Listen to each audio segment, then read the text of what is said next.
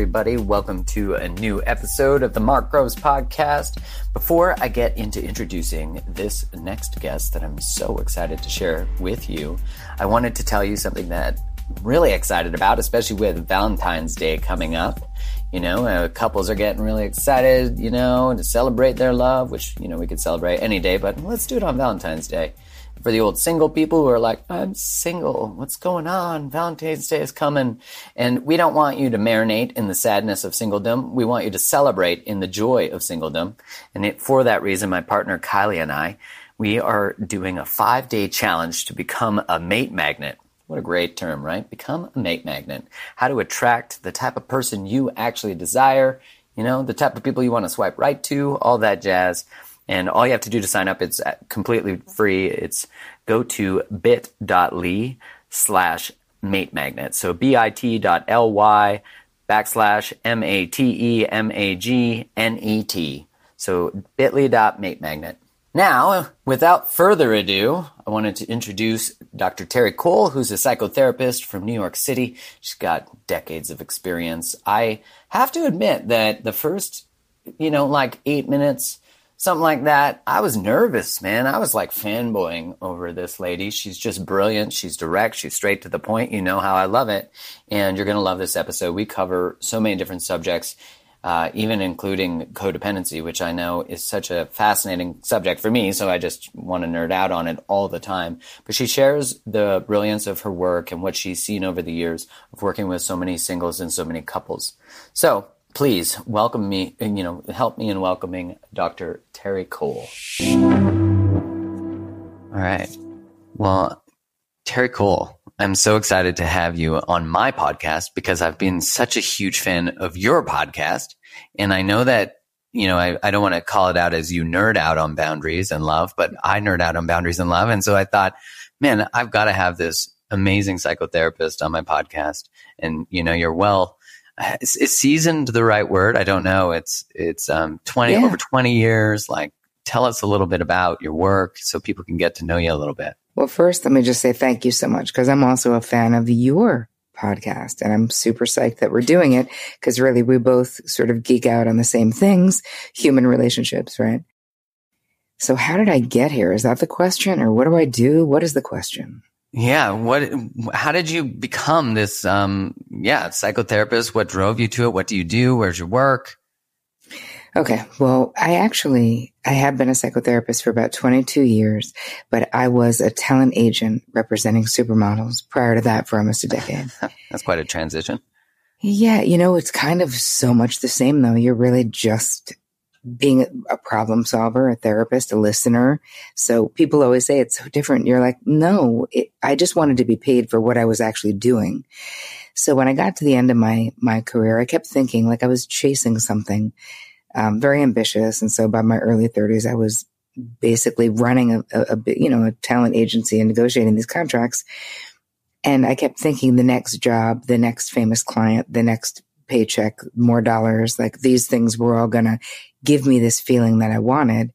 And then I kind of got to the top of my own little heap of, you know, industry. And then that the feeling I was seeking wasn't there. And so I knew I had to make some kind of a change, but it was a hard change to make in that, you know, everyone in the world thought I was insane. Like, why would you leave this career? and I finally just had to say to my father, Dad, I'm not happy like mm. you cannot get it, and that's cool. I, I love you. I don't need anything from you, but you don't. I don't need your permission to like change my freaking career. You know.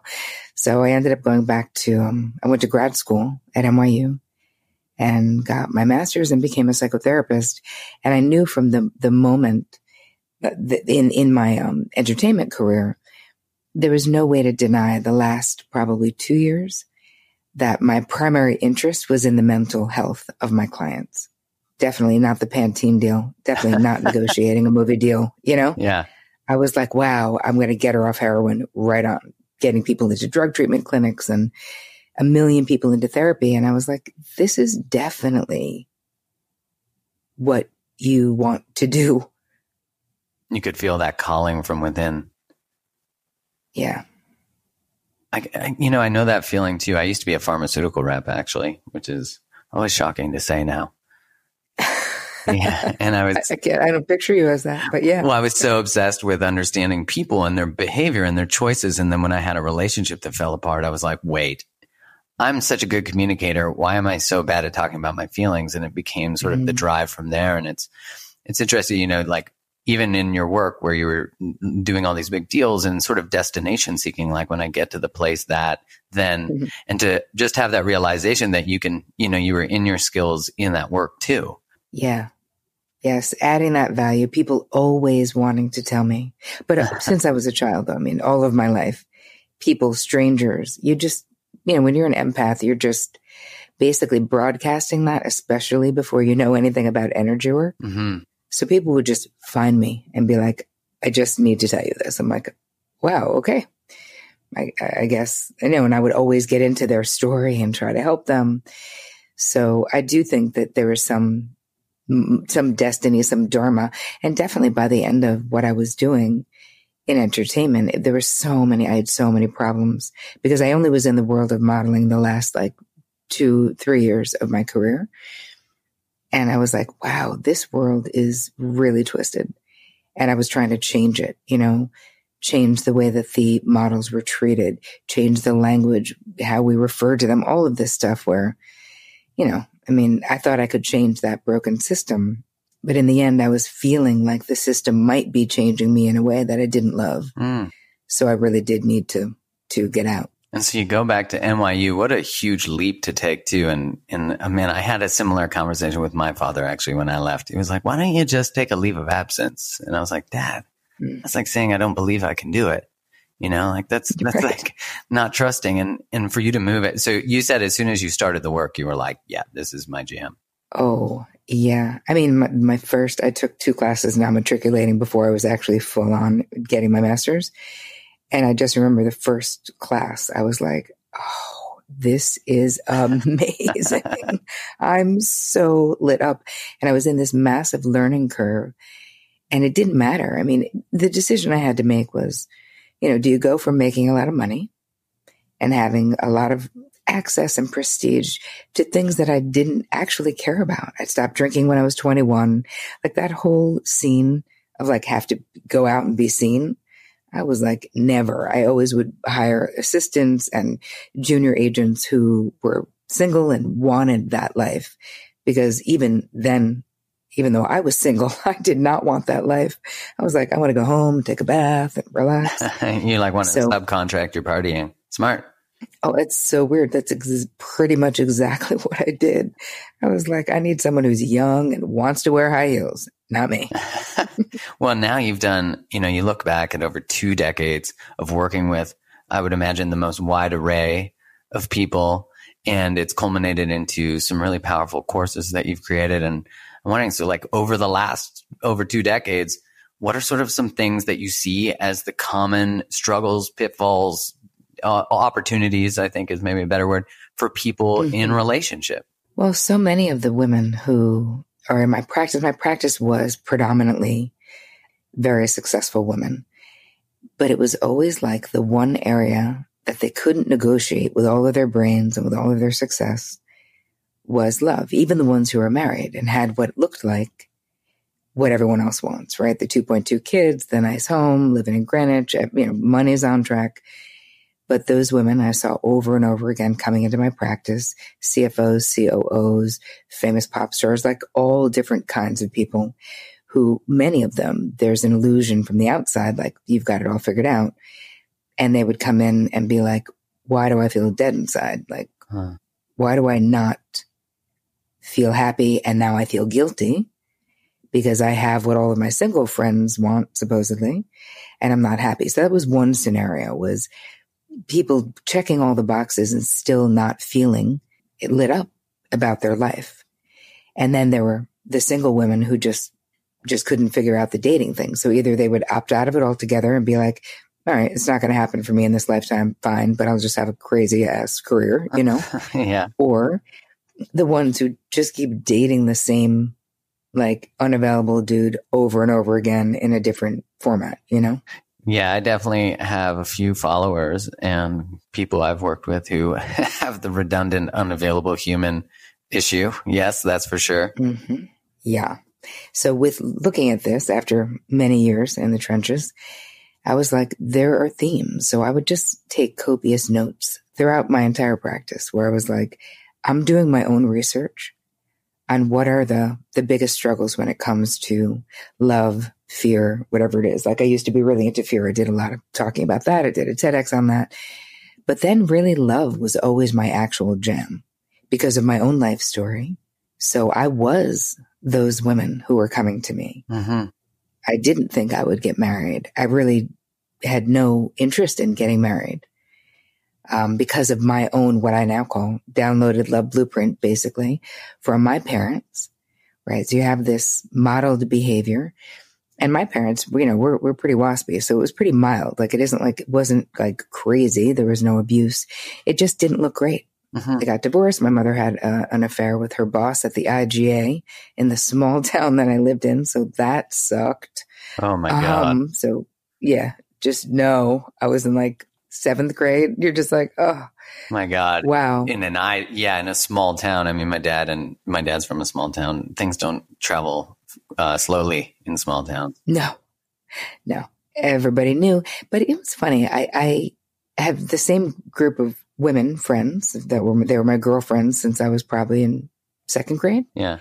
And so even through that experience where it was kind of brutal, I call them my yayas. You know, they're like just my oldest pals that I'm still very close to. That it wasn't terrible. It was terrible because you don't want anybody knowing that this stuff is happening in your home. But luckily for me, I had this crew of amazing, supportive friends. So at least I didn't get ostracized socially. But what I learned, right? What did I learn from my mother? You know, men are people to be managed. Huh. So they're really not people that you're going to have this like awesome heart connection with. They're people that you're going to please, walk on eggshells around, but you're really managing them. They think they're running everything. You let them think that. But there was like a bit of a male bashing thing, you know, where definitely men were inferior even though they were the breadwinners, they, my father made all the money. So in one way, he really did have all the power. So mm, with, with that, that, that view, right? So my, that, that's what I learned. So basically my parents taught me that that's what love is. Yeah. And I was like, no. So my mother's message to me was, you know, get your education on girl and make your own dough so that love could perhaps be a choice and not a need. Because my mother got pregnant in her freshman year of college, had to drop out. And, you know, she was with my dad. They were, you know, college, you know, high school sweethearts. But, you know, so now to me, marriage basically is like a dream killer. I mean, unconsciously. Yeah. That's really the connection where you're like, oh, so she worked in a factory for a year to make money so she could go to college because both my folks grew up poor. And after literally she got pregnant on Thanksgiving break. Oh Lord. And got married in the back of a Presbyterian church office over winter break. Doesn't that sound awesome? Don't you want to do that? this is what everyone hopes to elope like, right? yeah, and you know, even coming back to what board. you said about your your family and and just this messaging about, you know, that men are think they're at the top of the matrix, but really they're just part of the matrix mm-hmm. that women design or that women um, are are actually leading. They took the whatever, whichever pill made you see the matrix, the blue pill or the red pill.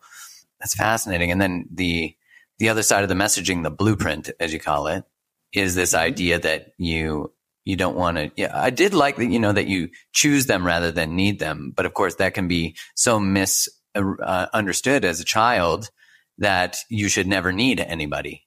Right. Oh yeah, I definitely. I mean, that, that's what came through to me was that I would just be. I mean, and then I had I had a slightly more complicated thing because my father had was a very gifted athlete, and you know became very successful in a white collar world as well. But you know, he had four daughters, and definitely could have used a son, and I was his fourth daughter. So I definitely grew up with the wrong gender feeling and being like, I'll be so successful that you'll forget you even wanted a son. Like you won't even know. You, you, I'll be more successful than any son you could have ever had. And so I really mm. was incredibly ambitious, but you know, driven from not just ambition, right? Driven from fear, driven from trying to prove something, kind of like when you're driven from a broken place. Yeah. And not the best, you know, not, not the best. not the best motivator. So those two yeah. things together. no, I mean, it can be very motivating, but you know, you want to do it really from choice, like because you're lit up about something, not because you want to prove somebody wrong, you know? Yeah. And, and then it So becomes um, attached to an outcome, you know, and that's where it becomes a little challenging. Yeah. But if we go back to, let's say, the, the downloaded love blueprint, this, every single one of us has one. If you can imagine that it's like an architectural blueprint for a house Mhm. that someone else designed potentially centuries ago. And we don't even know that we have an option to change it, right? Because most of this is just laid down in your unconscious mind. And we don't even think we have a choice because at a very young age, these things are melded together. So people who grow up in a home with violence and they see violence between their parents. So if you imagine that love, that's one hand and violence is the other hand. Mhm. And now they're put the fingers together. You're like, oh, look, love and violence go together. Yeah. This is your paradigm of what grown up love is. And so through the process of my own therapeutic journey, I realized from a brilliant therapist that I was with for many years that, you know, just because that was the way it was for my parents or that's what my mother thought about men, that did not have to be the, the way that it was for me if I was willing to look at this unconscious, still charged material and reject. It's sort of like differentiating from the family system. Yeah, yeah, yeah. So you're saying like identify what your blueprint is, process the sort of unconscious, subconscious messages you've received growing up about love and what it was correlated with, communication, emotion, all that kind of stuff. And then um, Mhm. rejecting the parts that don't, are you saying like that don't work for the story you want to create? Exactly. So you're basically rewriting, redesigning that architectural blueprint. And there's other things that come into it too, because it's not just what you saw. That's one huge influence. What your parents told you. That's another huge influence. But it's also the way that you were treated. So your own self-esteem, your own sense of worthiness, you know, kids who grow up in, let's say, an alcoholic situation.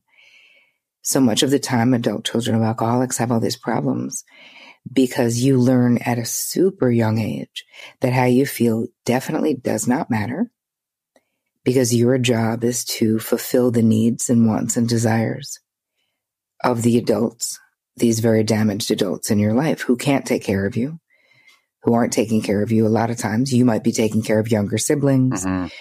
And so this comes into the mix as well. So when I'm teaching this in my course, you know, you, you have the download and love blueprint, but there's all these other, basically these inventories that we take because each person is so incredibly unique.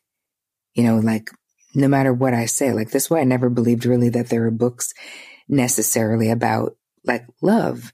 Here's the one, two, three. Like you can totally do it. yeah, right. You know what I mean? Or even if it's a 40 step thing, it, it, to me, it's so, ha- it has, so has to be personalized to you. You need to understand how the way you were treated negatively impacted your, or is still negatively impacting the way you think about yourself, how worthy you are. And also then it move, then we move straight into how you treat yourself. And so in that context, because of course I think about, you know, as you were saying, everyone's story is so different and we all have these unique experiences. And yet, you know, we, there are these books then and things that say like, just do these three things or seven texts to get five things that will get your man or whatever it is. And they're just, they're so misleading because on such a deeper level, you have to understand your own story, how it impacts you today and being able to change that and transform that. I mean, that's because your work now, I remember you were talking about, uh, you, you have a couple courses, one on boundaries. So of course, like, ooh, yeah, I love boundaries. And the second one is, um, Uh, the love revolution. Is it, what is it? The love revolution? Yeah. Yeah. Real love revolution. Yeah. And so is that where you take them through a blueprint and, and then navigate that story and how it shows up? Yeah. I mean, it's way, way, way more intense, but yes. Yeah. Right. So you just do these is- five things and then you just get love. You're like, don't you just tell them how to text and then it's good. That's it. yeah, right. You just five texts that get the guy. You're done. Check it. You're done. No, actually, with, with the the course, the, it this really came out of these two decades of working in the trenches where I was like, there is a way to systematize this. So I, I consider myself basically like this ass kicking GPS to help people find the information that is within them. That is literally like, my favorite term. I'm sorry. Ass kicking GPS to help find the information within them. That is gold. but you, you know what I mean, right? Because I certainly don't have their actual answers but I do know where they should look and I will guide mm-hmm. them and hold hands and go into the scary basement. And I've got a little light on my head, you know, one of those headlamp things. yeah, like totally. I'm, like I've got you covered, you know, I'll go down there and help you find it because the thing is, if it isn't personalized, which is why I only do this course once a year, right? It's a 10 week, really ends up being like an 11 week course. It's so intensive though it could, I could never do it as like, do it yourself. Good luck. Like ever. It just, it, it wouldn't because I need to be there answering specific questions that people have. So it's super interactive. But the way that I, I, it took forever to figure out like, how am I going to take 20 years of information and put it into a one course when it comes to love? But I just did it over a couple of year period of time where I, came, I brought it down to the five pillars of real love. Like, what are the steps that I've helped people in my practice take that have actually led to them having a choice about who is in the front row mm. of their mm. life. I love that. Having a choice. And so, I mean, I want to know the five pillars, please. Can I? I'm going to tell you right now. Can we get into this? Come on. We sure can. So the, the ass kicking deep. Yes. Sorry, that is still my favorite line. Okay, yeah, sorry. So so step one, pillar step one. one is self awareness. You have to be aware that you're unhappy. You have to be aware that something's not right. You have to be aware, like, wow, how is this the fifth person in a row that I've dated who is in some way unavailable? Mm-hmm. So awareness, that's the beginning. It's almost like pre contemplation where, you know, like before someone actually changes something. Yeah. There's pre contemplation, contemplation, this, and then action. So awareness is basically being willing to bring your attention into what went on. So we do a lot of inventories, childhood inventories there. So it's not just about your relationship with your folks and what you saw. It's about your relationship with siblings. It's about your relationship with friends. It's about how you felt about yourself. Did you have any problematic teachers? Because all of these people are players in how we end up relating to ourselves, you know? Mm-hmm. So that's pillar number one. And then pillar number two is self knowledge. Now, this, this is where the nitty gritty of those details matter. I find that the resistance and in each pillar, we have different flavors of resistance. It's so interesting. But yeah. in pillar two, which is self knowledge, people just want to be like, why do I gotta care? It was so long ago. I don't want to blame my parents. They didn't mean to do it. You know, all these things like there's a disloyalty, fear, uh. there's a desire to protect, there's also a desire to minimize what you experienced. So we deal with that in pillar two, where there's now we're really collecting lots of information. So we're getting a full view of what had, what's gone on. And then the third pillar is self acceptance. How does that one go? Yeah, that's yeah, after that's, after one and two. Yeah. That sounds like it's got some resistance to it. So, what is the flavor of that? oh God, I have to say pillar three can, can be difficult in that you, I mean, I'm constantly reassuring whether it, you know, when I used to have a private practice, I would reassure the clients like, we're not vilifying your folks. We're mm. all going to make the generous assumption that your single parent or your, both your parents did the very best that they could with the consciousness they had at the time. That's it. But here's who doesn't give a shit about what your parents were going through and why they were the, you know, they failed you and they failed you in the way that they did. The kid mm-hmm. within you doesn't care why they couldn't do it. So in, in the, the real, the acknowledgement, right, the acceptance phase in this pillar three is realizing that you can honestly accept the ways that life wasn't perfect without blaming your parents, without vilifying, without, because so many of the women in my, who are drawn to my work are like, listen, this is my life. It's on me. Like I am a fully, you know, I'm a human being. Like I can, I, I made these choices, like almost like any hint of blaming their parents kicks up an array of different ways of trying to protect the parent. And what's really happening is, you know, we're protecting the child within mm-hmm. because you figure if you grew up in a, let's say an unsafe atmosphere, you could never deal with what was real because it would be so threatening and you're yeah. too young because you don't even have the cognitive capability to do it. But so children bring that in upon themselves. If you have an abusive parent, what does a kid say? Well, if I just get better grades, then maybe they won't be that way. Maybe they won't hurt me anymore.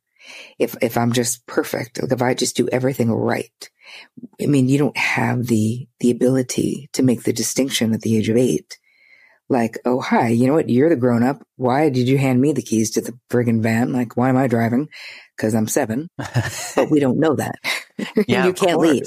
When you know, right. as you said, you, you have to disconnect from your reality because your reality would be too mind blowing and you can't exactly. even make it make sense, you know, and, and as you were saying, like this disassociation you have to make to sort of numb what is actually yeah. happening. Cause if you were, and correct me if I'm wrong in interpreting this, but it's like if you were to actually hold on to the actual pain from the experience, then it becomes, you know, because I think the pain from the experience exists whether whether you acknowledge it or not. The truth of it exists in the core of your being, and then it sort of um, creates this belief like I wasn't worthy of being shown up for. I wasn't, you know, which is where as a yeah. kid you're not seeing, as you were saying, you're not seeing your parents going, oh, but you know, they really did the best they could. I'm five. Like, yeah, I get it. I'll get a job yeah. and drive the van and take care of my little brother and sister. Like, that's no big uh-huh. deal.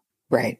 And you can't accept their limitations. So you mm-hmm. turn it in. Like you, you, you can't say, if you really knew how much danger you were actually in in many of those situations, it would like be so, too threatening. Mm. So our mind, even then, your unconscious mind, we have all of these, you know, psychological defense mechanisms that will protect us from that raw data because it would be way, it would like annihilate us. So, and we love our parents no matter how they've failed us, even really bad parents, like really abusive, bad people. Those kids, someone who hasn't had an abusive situation, if it has never been in one, would be like, I mean, I say just cut cords and bye, like cut contact. Like you don't need them.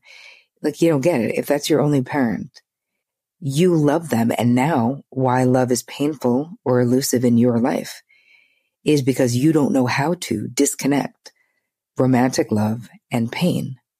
Mm, and you've right? never because built, you had your own. And you've never built the skill set to actually like say no to that, to actually step forward because you couldn't. From a survival based perspective, you can't exactly at six be like, peace out, mom, when that's your only survival mechanism. Exactly. Because you're like, oh, I got my own apartment. No, yeah, that's not yeah, happening. but you don't even know it's a choice. So, so much of what I find with people learning about these pillars and the, you know, it's there's all kinds of strategies, of course, to implement this stuff and to understand and to process and to journal and letter writing. There's a, I mean, it's a very, very, very robust course because there's many ways that we need to clean up that basement, right? Your unconscious mind. I always like liken it to the basement of a house hmm. where, you know, you could clean that main floor like you could clean the main part of your house within an inch of its life. And if there's like a bag of shit in the basement, I don't care how much Febreze you got going, that main part of your house is going to smell weird. so I feel like we need to Maria Kondo or um, have, have, you seen that uh, show where yeah, he like totally. touches things and how it makes her feel? Gives it. It's like you got to go through your unconscious, subconscious mind in your basement. You're right. If it's poopy, it's gonna smell. Like you're not getting out of that, no matter how much no. Febreze you use.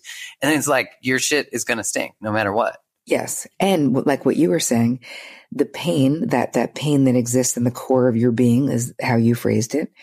Like it doesn't go away. If we were to look at another way of looking at it you know, Freud likened humans to potbelly stoves, right? And, and feelings to the smoke. Mm. And so when we want to not deal with our feelings, whether it's our conscious or our unconscious mind that's protecting us from something that's painful, it's basically having that potbelly stove going up full, you know, just roaring and you being like, yeah, I'm going to get rid of the smoke. I'm just going to stuff a bunch of stuff down the flue. Uh, so that's going to make the smoke go away, right? Won't the smoke disappear if I do that? Uh, no it will not. What it will do though is it will come out sideways, every nook and cranny.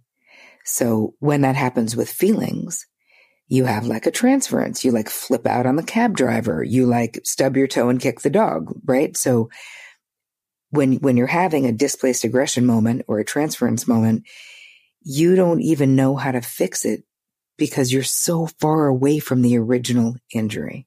Uh, so what you're saying is there's a like if you're having an aggressive moment in a time, like you lose it on a taxi driver, as you said, you're trying to process why did I just lose it on the taxi driver? But by the time that's actually happened, it's like 12 years later and you've been stuffing stuff down the flue, hoping the smoke doesn't come out. And I'm guessing it comes out in other ways like defensiveness, you know, stonewalling, aggression, you know, the four horsemen as the Gottman talk about.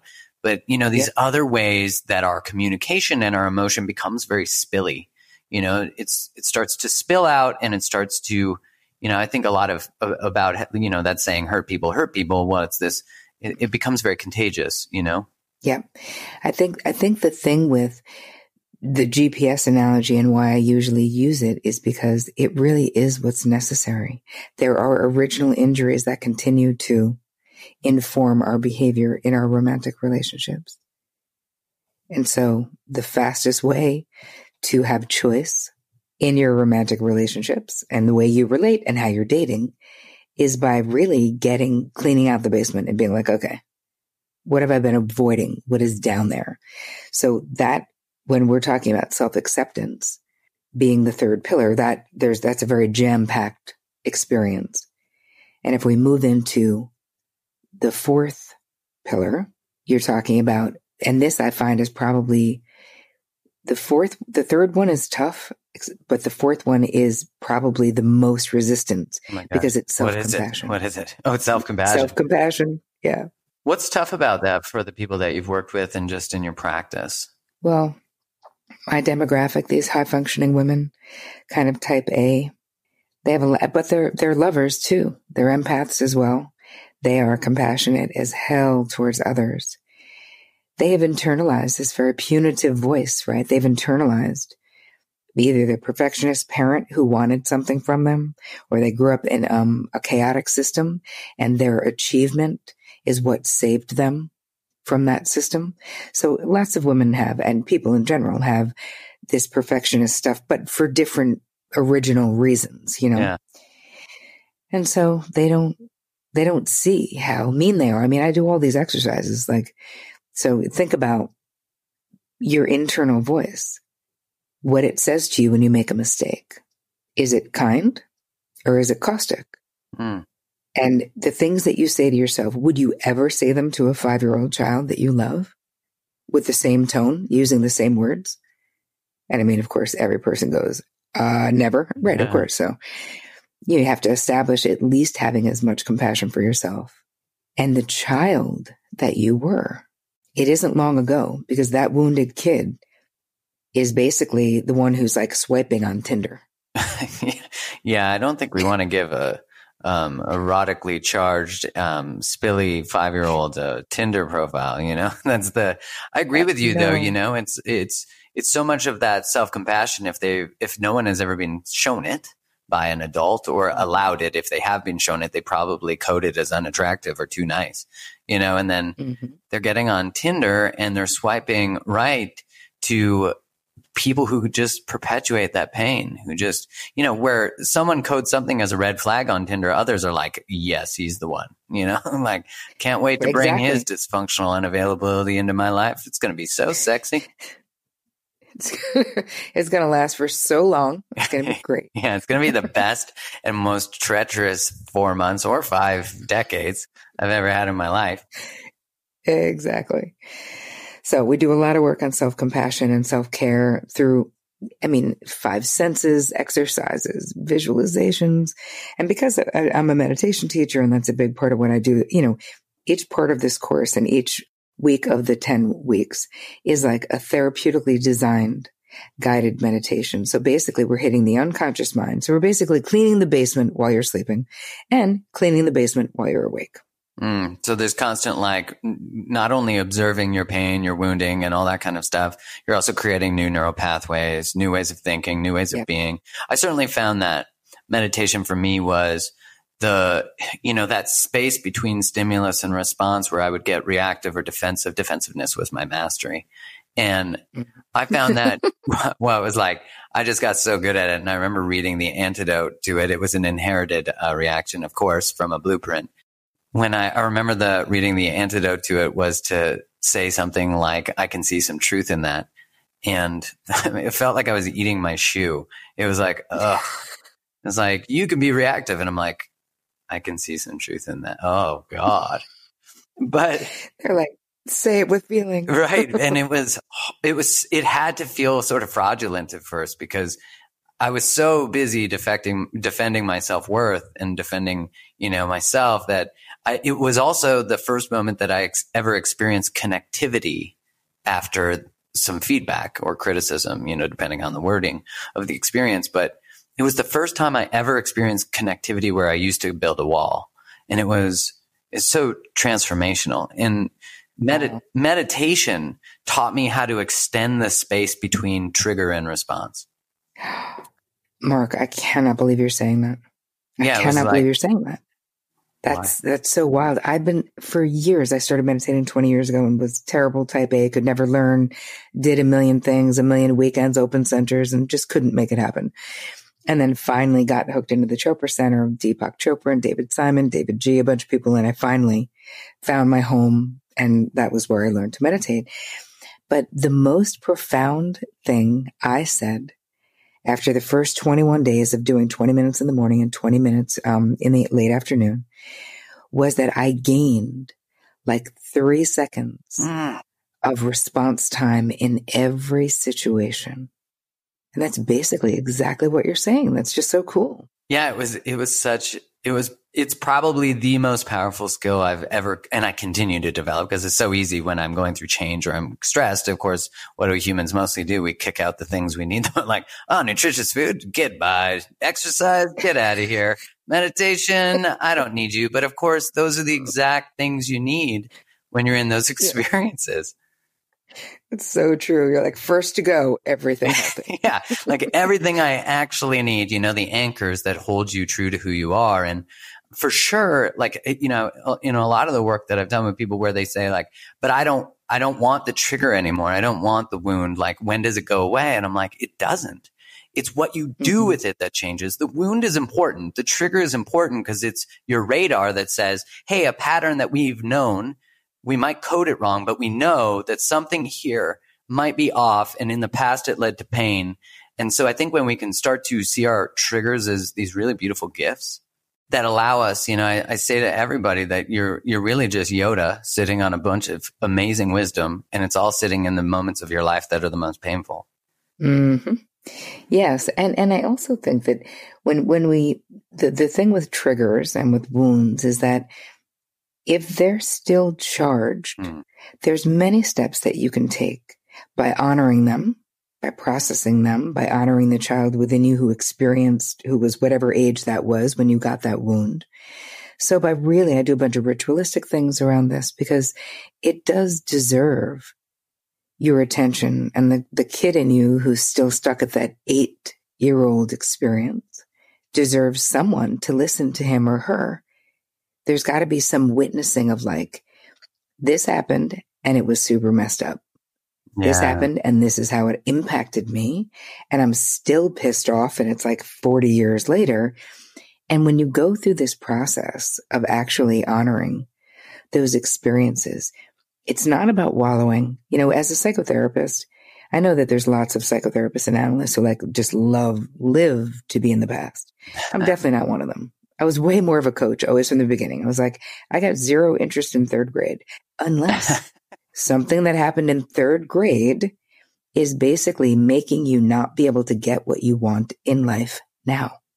Then I'm Ah, very interested So beautiful. in that thing, Yeah. you know? And I, I love that you bring that forward because I think, you know, it, I, I think we're in this culture of this experience where you know, it's so easy to get caught in the cycle of thinking you're a problem that needs to be solved, that you need another book, that you need a, what we need is integration. What we need is to mm-hmm. work with someone who takes our past and makes it, you know, kind of looks like, at it like an archaeologist, as Dr. Alexandra Solomon calls it, like going back mm-hmm. and looking at it like an archaeologist and then bringing that, how does that show up for you today? As you said, the self acceptance part, the self awareness, looking at you, the self knowledge. Who are you? Where do you come from? The self acceptance, okay, I accept where I come from and how it shows up. And then that self compassion, I have love for that journey. God, that's like yes. such a beautiful so- and as you said, uh, not, and, as I can fully understand, not always puppy dogs and ice cream, of course. Um, right. But when you get through it to this step four, this pillar four, I mean, you must see people just melt. Oh, well, they're just so relieved. Mostly what I see is people just feeling like they just put down like a huge ass boulder that they've been carrying for four decades. Yeah. They're like, I'm so light. I just feel so light. My spirit, my mind. But we need all of those. Those four lead up to the final one, which is the one that we're in forever, hopefully, which is basically self love, self celebration. Mm. So we're past love, acceptance of what happened in our lives and of ourselves right? Loving ourselves where we are now. We have all of those things. But when you get to the last one, what, what I, what I'm basically teaching people is the way you relate to yourself, the way you treat yourself, like to really think about it like you set the bar. So if you treat yourself like shit, if you don't value your time, if you don't rest when you're tired, if you give people money who you know are not going to friggin' pay you back, if you feel obligated, if you're a high functioning codependent, right? That's like having the disease to please, but you don't think you do. This is a whole other thing. yeah, you're just an women. empath. You know, I'm just empathic. yeah. Hmm. No, it's you know the thing with with the codependency because we could do literally we could talk for about seven hours about on codependency because it is so fascinating. Oh my god, it's one of my and, favorite subjects. Yeah, mine too. Because it is, it creates so much pain. And when you really start to learn that game, and I actually do a lot of decoding of this in the Real Love Revolution course, it, it is so liberating. I needed a psychotherapist to tell me who I'd been in therapy with for years, myself, me as the patient, to basically school me in what I was actually doing. I thought I was being a great sister although I was overwhelmed and exhausted and broke from all I was doing. So one of my sisters had a lot of problems, you know, in life, addiction, all these things, you know, divorce and custody. And there was always something. Mm. And finally, my therapist was like, Terri, I have a question. What makes you think that you know? What lessons she needs to learn in this life?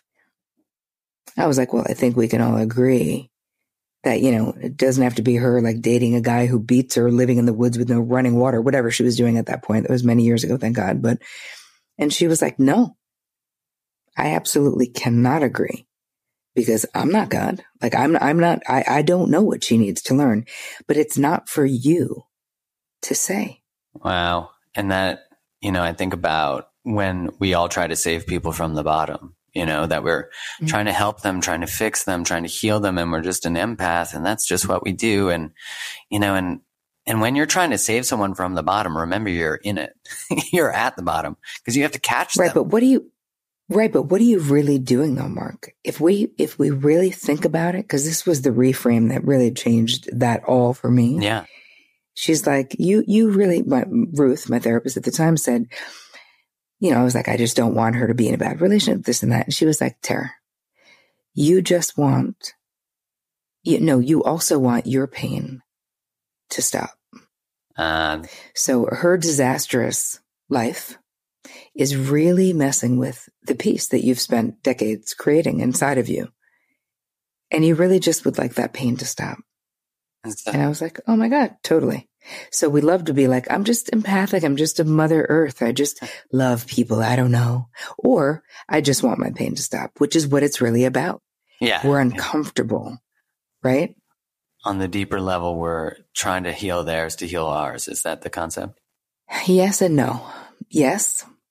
We're trying to stop their pain and, and like prevent them from making disastrous decisions. Like we have all of this ownership over people's um, outcomes, choices, situations yeah. that are not ours, right? So this is, we know this is codependency, but it's there, it's a compulsion from growing up in whatever your particular flavor of, you know, why you became codependent. Some women, it's simply because we are just socialized that way. Just yeah, we're the, absolutely. the connectors, you know? Yeah, that women are socialized to take care of everyone and give up themselves, you know, and Yep. And that being such an easy, I mean, the whole model of patriarchy is essentially codependency. And that's why when anyone goes like, I don't want to be codependent, I'm like, well, you inherited it. So first off, don't get too angry about it. You know, you weren't taught any other model, you know, for the most part. And, and I have been fascinated by my observation of people who date addicts, which of course is like more of the more extreme, pretty obvious codependency. But when yeah, more Melody Beattie codependency. Yeah, yeah, and when and and when that person they're trying to fix, heal, save gets sober, they all of a sudden start to go nutty because they don't have a job anymore. You know, and yep. and then is that this like, well, now they have to turn towards themselves. And I, I often think if you're putting so much effort and time in trying to save people, like it, it, it is such a distraction and avoidance of our own self work sometimes. Oh yeah. But then we're also frustrated and pissed, and this is why we, we act it out because then you end up in the martyr place because there's nowhere else to go, you know? And the martyr place is powerful. You know, there's a lot of power in being a martyr until you realize that it's totally powerless. But I've often thought too that the martyr is actually at the top of the matrix. It just doesn't feel like it. But you know, that they are the ones who are managing and using this, what seems like a powerless state in an extreme state of power. Yes, they are wielding it like a big stick. But when you get healthy, if you're dealing with someone who is martyring, I will straight up say, Oh, hey, you know what, Betty? I'm absolutely not taking that on. That was your choice of your own free will. So there's no strings that you just created. Like after everything I've done free will, I hope that everything you've done for me, you've done out of your own free will. Because I certainly didn't hold a gun to your head. Like I will definitely call someone out and probably, you know, a little nicer than that. But I like that. I will technique. definitely say that was really not good. my thing. That was Betty, right? I think would eat her own shoe in that case right there. You know, I do love that. It's like, because you do hear that line, you know, it's such a standard line. I've heard it used so many times. I've heard it used by friends, parents, you know, it's like, after all I've done for you. And it's like, oh God, like that just is, it's such a passive form of manipulation. Oh, just no. Who asked you to, I just literally will say, but who asked you to do it? Nobody. Yeah. So that's between you and you, Betty. Anyway, I have something really exciting I want to tell you about. I want to end. I want to, can I tell you? yeah, yeah, I know. Because we could probably talk about Betty for a long time, and I think we'll have to bring you back on to really explore codependency too. Because I think what you the the phrase you just used will save a lot of people in dealing with their guilt causing mothers. You know, so it'll be a real or guilt causing fathers. I don't mean to pick one. Um, so yeah, please tell us. Please tell us. I'm going to, but you know what we should do, Mark? We should do a whole thing just on scripts. Oh, scripts oh yeah, what a great idea! When you're dealing with you know codependent people, scripts when you're dealing with a boundary bully, scripts when you're dealing with people passively trying to manipulate you. You know what I mean? Like to be able to, how do you call it out, and then what do you say? Yeah, because of course it's finding the language. You know, that's the hard part. That's the real hard part. That is definitely the hard part. All right, so I have a very exciting thing happening, and it's happening on the 30th of this month and the 31st. So, for all of the women in your audience, we got lots of those. I'm not anti men. I know you do, but I'm also not anti men. I love men. Actually, I'm, I'm creating stuff for men right now because I have probably about 20% of my audience is like, hi, what about us? So I am creating something for guys. But right now I have these masterclass training that I'm doing. So one of them is three ways to reignite, refuel, or rethink your relationship in 2019. Right. So this is for women who are in relationships and they know their relationship could be better, but they just have no idea how to make it better. Mm-hmm. Or they're in a relationship and it looks perfect from the outside, but they don't feel satisfied and then they feel guilty or they're in a relationship that they know sucks, but they have no idea how to get out of it. So that, that that's who that one is for. And then the other one is called Three Smart Steps to Attract Lasting Love. And that's for women who are wanting to be partnered. But rather than basically finding their soulmate, they would like to figure out how to remove all of the crap and misinformation that's been basically covering up their love light forever. Get all of that off. Allow that light to become so bright that their beloved will find them. I like that, like a beacon. That's yes, it's just like a lighthouse because that's exactly how I see these women. They get all that mud off, that misunderstanding, that weird self worth, and suddenly they're just shining. And I cannot tell you, I've so many people, like the amount of success stories that are so beautiful that I bawl my eyes out every time I read them. Just people constantly sending me things like, I don't have to, I told you I got married. I just got something two days ago. I'm not sure if I told you I got married uh, on January 1st.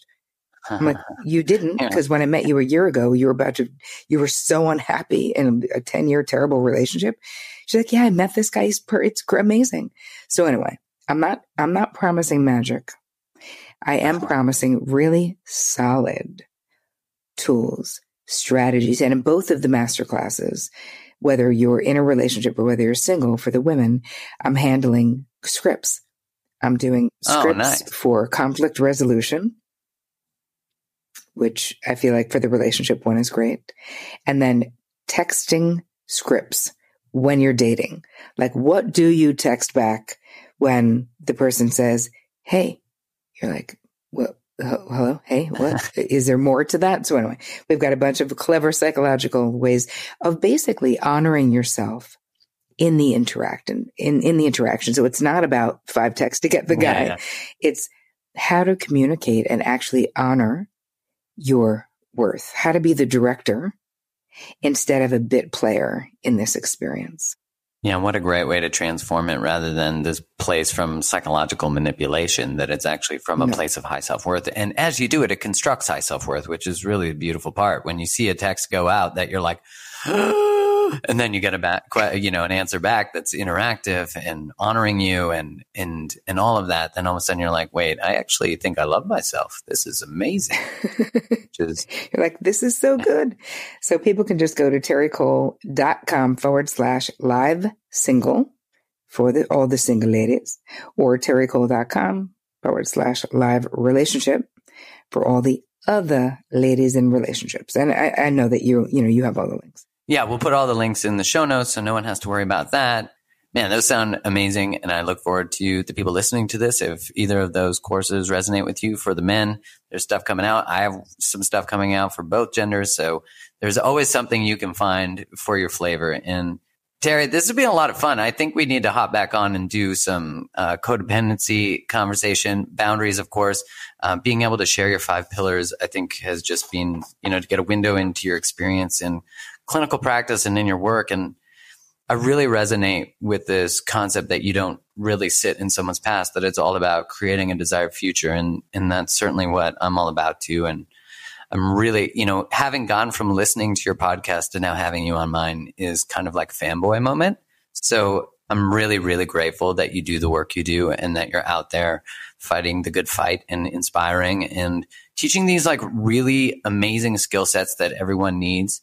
And your courses sound really delicious. I don't think there's any other way to explain them. And, and just thank you so much for being you. Perfect. And make sure everyone you go check out her podcast. It's so good. And thanks again, Terri. Wow. I feel like I could have Terri Cole on again so many times just to talk about all the subjects that we just danced in you know, the depths of them because I just nerd out on so many of them and I know that you guys would too. And before we go, I wanted to remind you guys of the exciting program that I'm launching with Kylie and that's just a five day challenge that's coming up right before Valentine's Day. So all you have to do is go to bit.ly backslash mate magnet. So bit.ly backslash M-A-T-E-M-A-G-N-E-T and sign up now. It's absolutely free and it's going to be so much fun. And we're going to get you to the place if you are single where you will be magnetizing these beautiful beings into your life. And last but not least, uh, wherever you listen to this podcast, it is absolutely so helpful if you can leave a five star review and a written review. It really helps to elevate the you know sort of the game of the podcast and get it into the ears of the people who need it. So thanks again for all your support. I hope you all have the most wonderful week.